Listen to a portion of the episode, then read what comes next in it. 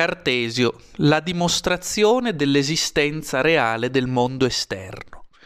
Nel discorso sul metodo e anche nelle meditazioni metafisiche, Cartesio pone tra parentesi, o direbbe la fenomenologia husserliana, fa epoché rispetto a tutte le certezze quotidiane, compresa l'esistenza di Dio, l'esistenza delle verità matematiche e perfino l'esistenza del mondo esterno.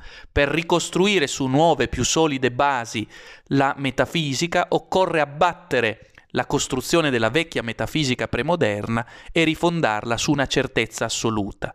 Tale è per Cartesio l'io cogitante, cogito ergo sum, e sulla certezza inconcussa dell'io pensante che Cartesio ricostruisce un pezzo alla volta l'intero sistema delle certezze.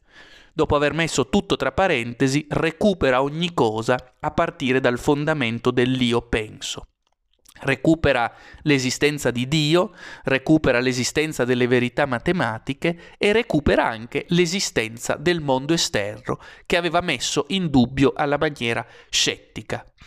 Come si può dimostrare che esiste il mondo esterno? Il mondo esterno, lo sappiamo, si manifesta a noi indipendentemente dalla nostra volontà. Vedo la realtà così come mi si offre e non cosa voglio io. Il mondo esterno è sotto questo riguardo qualcosa di percepito che giunge ai nostri sensi indipendentemente dalla nostra volontà. Lo percepiamo obiettivamente e in maniera passiva. Potremmo anzi dire, seguendo le orme del ragionamento cartesiano, che noi vediamo il mondo esterno in forma passiva esso esiste in modo esterno e indipendente da noi. E tuttavia ciò non basta a dire che esso realmente esista e sia come ci appaia. L'argomento classicamente scettico era quello del remo spezzato in acqua. Il remo immerso nell'acqua marina ci appare spezzato in due. È il classico esempio di come i sensi ci ingannino.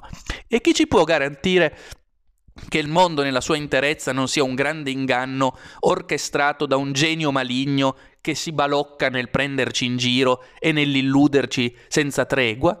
Cartesio aveva evocato appunto l'immagine del genio maligno come via per mettere tra parentesi la reale esistenza obiettiva del mondo. Il mondo potrebbe essere semplicemente il frutto di un inganno, di un genio maligno che si diletta a inviarci percezioni di cose che in realtà non esistono. Come facciamo quindi a dimostrare l'esistenza obiettiva e reale del mondo esterno?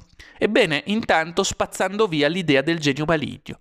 Cartesio dimostrando l'esistenza di Dio, io che sono imperfetto perché dubito, devo avere l'idea di perfezione, quindi me la deve aver attribuita un ente perfetto, Dio.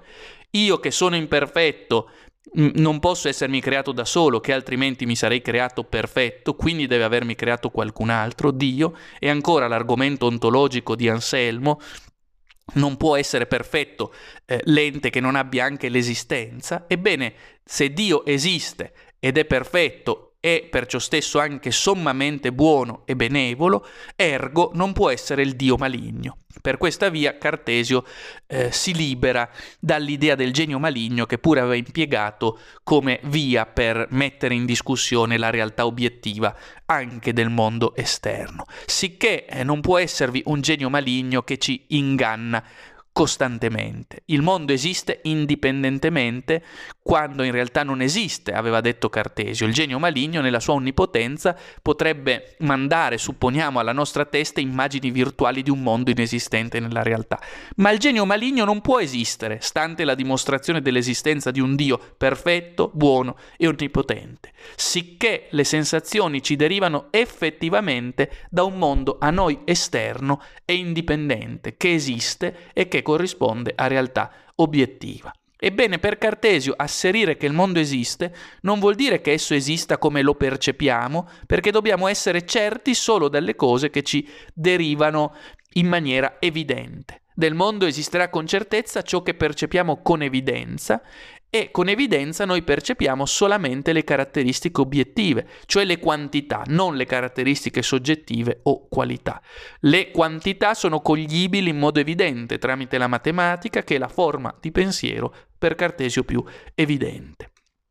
Ecco che eh, le qualità per Cartesio eh, come anche per Galilei, per inciso, non sono eh, né esprimibili né comunicabili in forma rigorosa. Le qualità sono qualcosa di eh, secondario rispetto alle quantità. Il mondo cartesiano è un mondo eh, meccanico, è un mondo eh, matematizzato, è un mondo che eh, in qualche misura eh, si pone sotto il segno della res extensa, della pura quantità e del movimento.